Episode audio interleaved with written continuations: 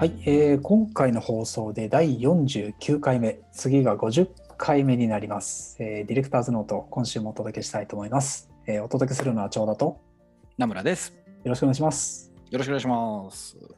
前一番最初に僕が笑わずに久しぶりに済みました。そうですね、前回、前々回までがちょっとふざけすぎたなって。あれファンが多いらしいですよ、でも。嘘 僕聞いてるだけで3人ぐらいいますよ。マジっすか？最初の小話が面白いと。あれは仕込みなのかどうかと。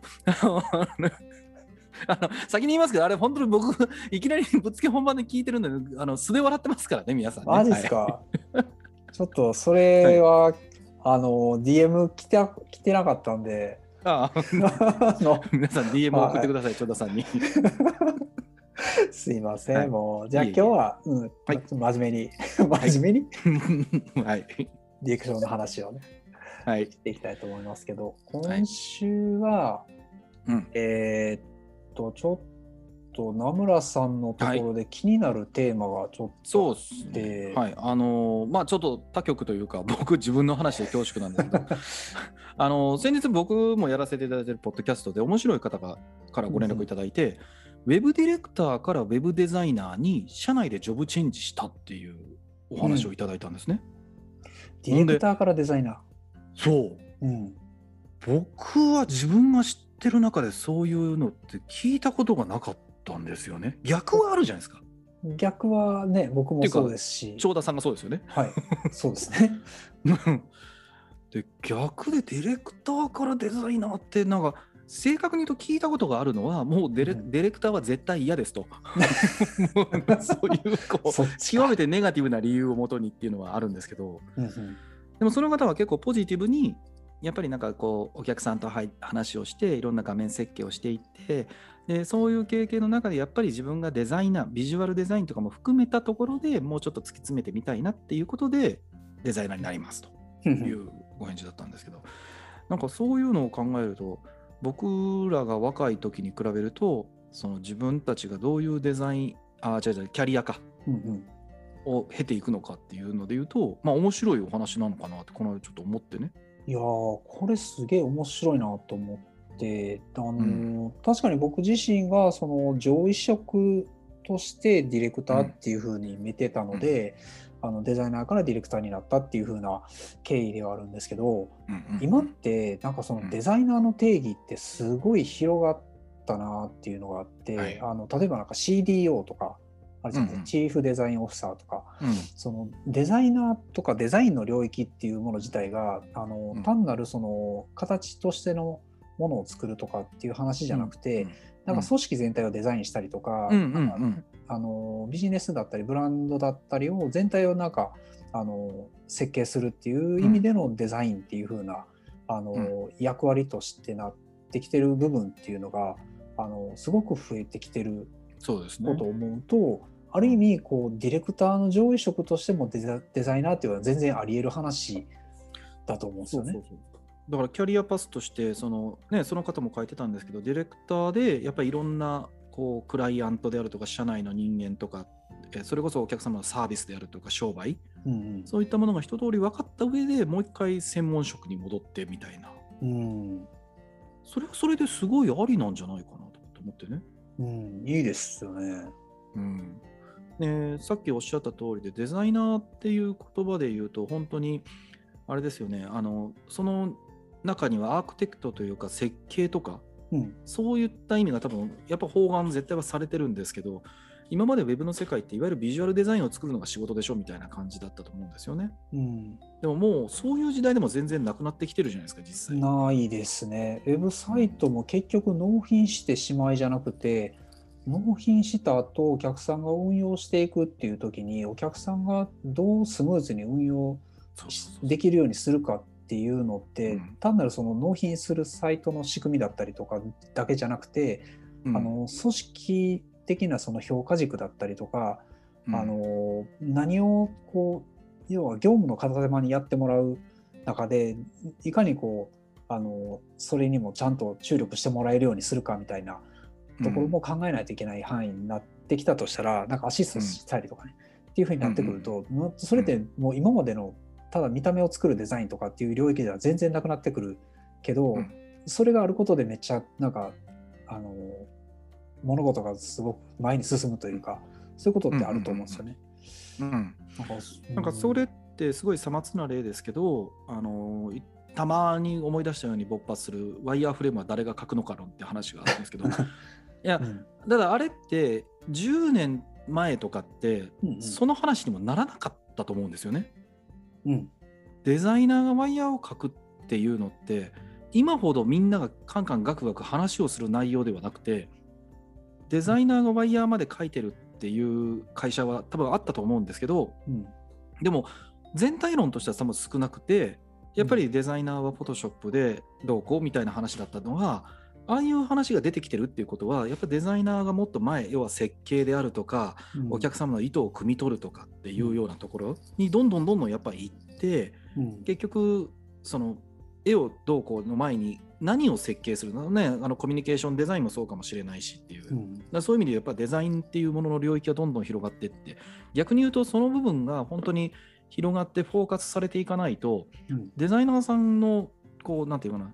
ややること自体がどんどんどんどんむしろ減っていくというか価値が減ってるという、減ってしまうというか。うん。あの海外全然違う話であの、なんかアメリカの人が日本のあのアニメーターの年収を聞いた時に低すぎて驚愕するみたいな話があ前ちらツイッターでも流れてましたけどあうん。あのデザイナーでも同じ話があるんじゃないかと思ってて海外のデザイナーのしあの年収と日本のそのデザイナーのウェブデザイナーの年収って全然違うみたいな話があると思うんですけど、うんそれって結局なんかその日本でやってるウェブデザイナーの職の領域っていうのが全然その海外と違うんじゃないっていうのがそもそもあると思うんですよ。そのデザイナーっていうものがあの、ん。なんかただ単にそのツールを使ってものを作るっていう話じゃなくてあうん。の心理学だったりとか、うん。あの行動経済学だったりとかっていう風な、なんかその作ること以外のところもちゃんと理解した上でそれをどうやって、あの形にして仕組みにするかとか課題解決するのかみたいなところまで考えるっていう風なところが役割だとしたら、うんうん、それだったら確かにそういう年収にはなると思うんですよね。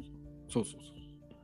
まあなんか制作会社、まあ、我々の制作会社とか、まあ、別にインハウスの、ね、デザイナーさんでもいいんですけども、うん多分今後そのウェブっていうものに求められるのって多分そういうところだと思うんですよね。それこそ UI もユーザー体験もあれ一つで学術になるようなぐらいまでちゃんと文献があったりするじゃないですか。だからね、長田さんが言った行動心理学みたいなところで最後行き着きますし、うん一昔前、まあ、今も別にありますけどユーザーセンタードデザインみたいな人間中心設計みたいな話もあって、であれをじゃあ誰がこう収めるべきなのかって言ったら、うん。本当に講義な意味のデザイナーであるけども、その人がどう考えるのかどういうふうに動くのか購買意欲ってどこにあってそれでこのサイトで何をこうその人に対して提供する最終的に買うであるとかお問い合わせにつながるとかっていうのをその方ってさっきのね例に挙げた方ってディレクターで多分け経験しながらデザイナーに戻ったっていうことで多分ものすごい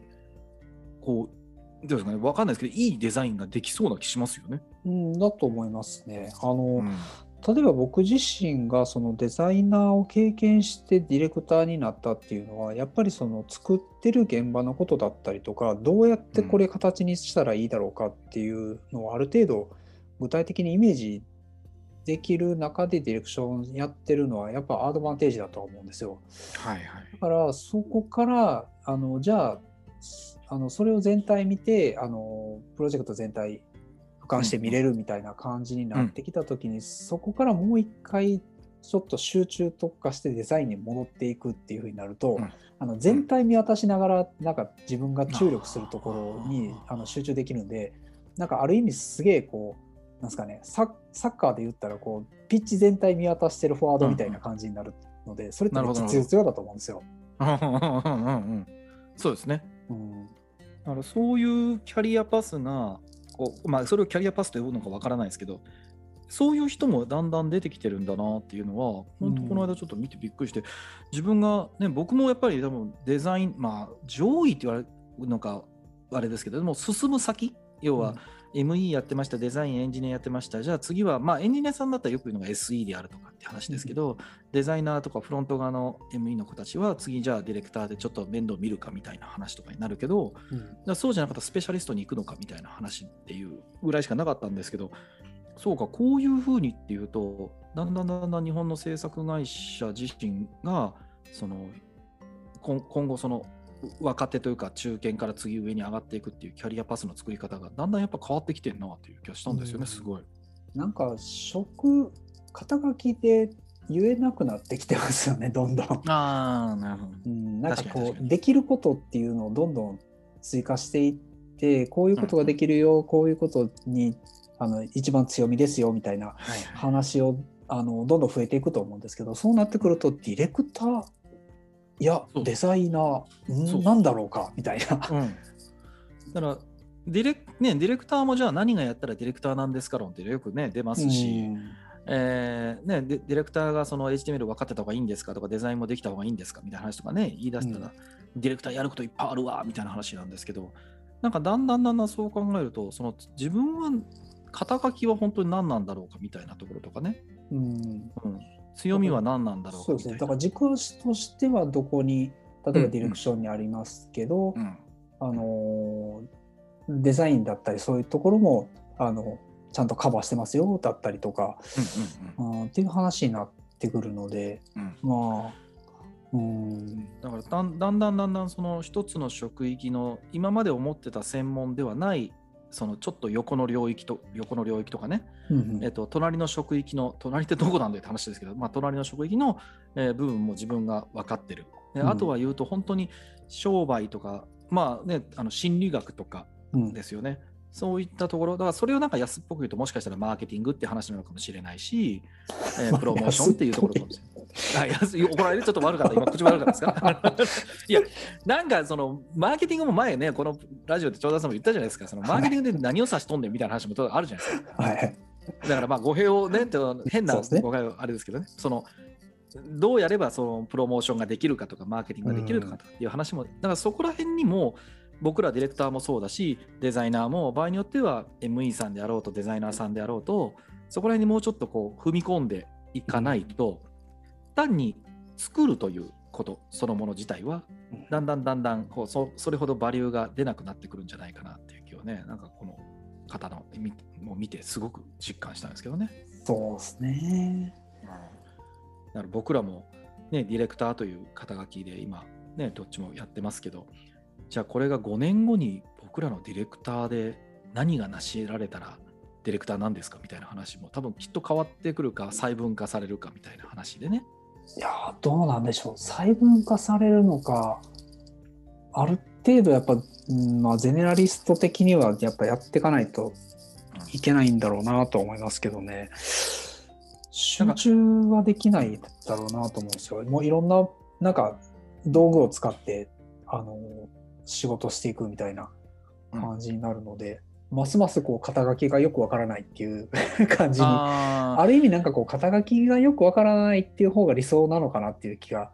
あー、なるほど、なるほど。なくて。うん、うんまあなんかね、全部がスーパーサブなのかボランチなのかみたいな形なのかもしれないし、うんあの今の話で言うと、なんか他のデザイナー、エンジニアさんたちが僕らが今やってるようなことをもしかしたらどんどん取っていくかなっていう気もしますよね。うんうん、その画面設計であるとか、うんまあ、お客さんとの交渉はするから、でも営業との違いはじゃあ今度何なんですかみたいなところの部分が僕らも僕らで考えなきゃいけないのかなみたいな。うんなだからちょっと話、あどうぞどうぞ。あるなんか話ちょっとずれるんですけど、僕もともと声優っていう仕事をちょっとやってたんですけど、うんあの大昔、えっと、いわゆるナレーションっていうのはナレーターの仕事だったんですよね。うんでそれに対して声優さんがやっぱりちょっとこうあの話をいて感情がちゃんと入ってる方が聞きやすいっていうこと声優さんがどんどんどんどんその仕事を取っていったみたいな。はいだから声優さんって今まで演技をするんだったけどこうちゃんと文章を伝えるように、えー話すナレーションができるってこと自体がこうが変わっていくことによって今までナレーターの方は自分たちはナレーションができる俺ここは自分の不可分な存在あの領域だと思ってたらなんか別の職域の方がだんだんだんだんこう入ってきて、じゃあ次は自分たちの付加価値どこでと作るかみたいな。っていうのも同じようなことになるのかなみたいなね。うん。うんなんかそう思うとなんかその自分はこの領域が得意だっていうのはもちろんいいと思うんですけど、そこに固執しすぎて、そうそうそう。なんか他の人たちが入ってくることに対しての拒否,、拒否反応だったりとかっていうのをやっちゃうと、あのもうそこで終わっちゃう。恐れが出るので、うん。うん、なんかいろんなものを取り入れながらなんかできることを増やしていくのがいいなっていう。そうそうできることね増やしていかないと多分ダメなんだろうなって言ってね。あの昨日までの経験にあぐらをかいてるとあっという間にっていう。ね、いやー本当そうですね。今日 今日もなんかお昼ご飯食べてる時にあの、はい。会社の若い男子と喋ってたんですけど、はい。あのそうなんですよ。彼らがあの10年前って言ったらまだ10歳とか中学生になる前小学生やん君らみたいな時期なんですよね。うん。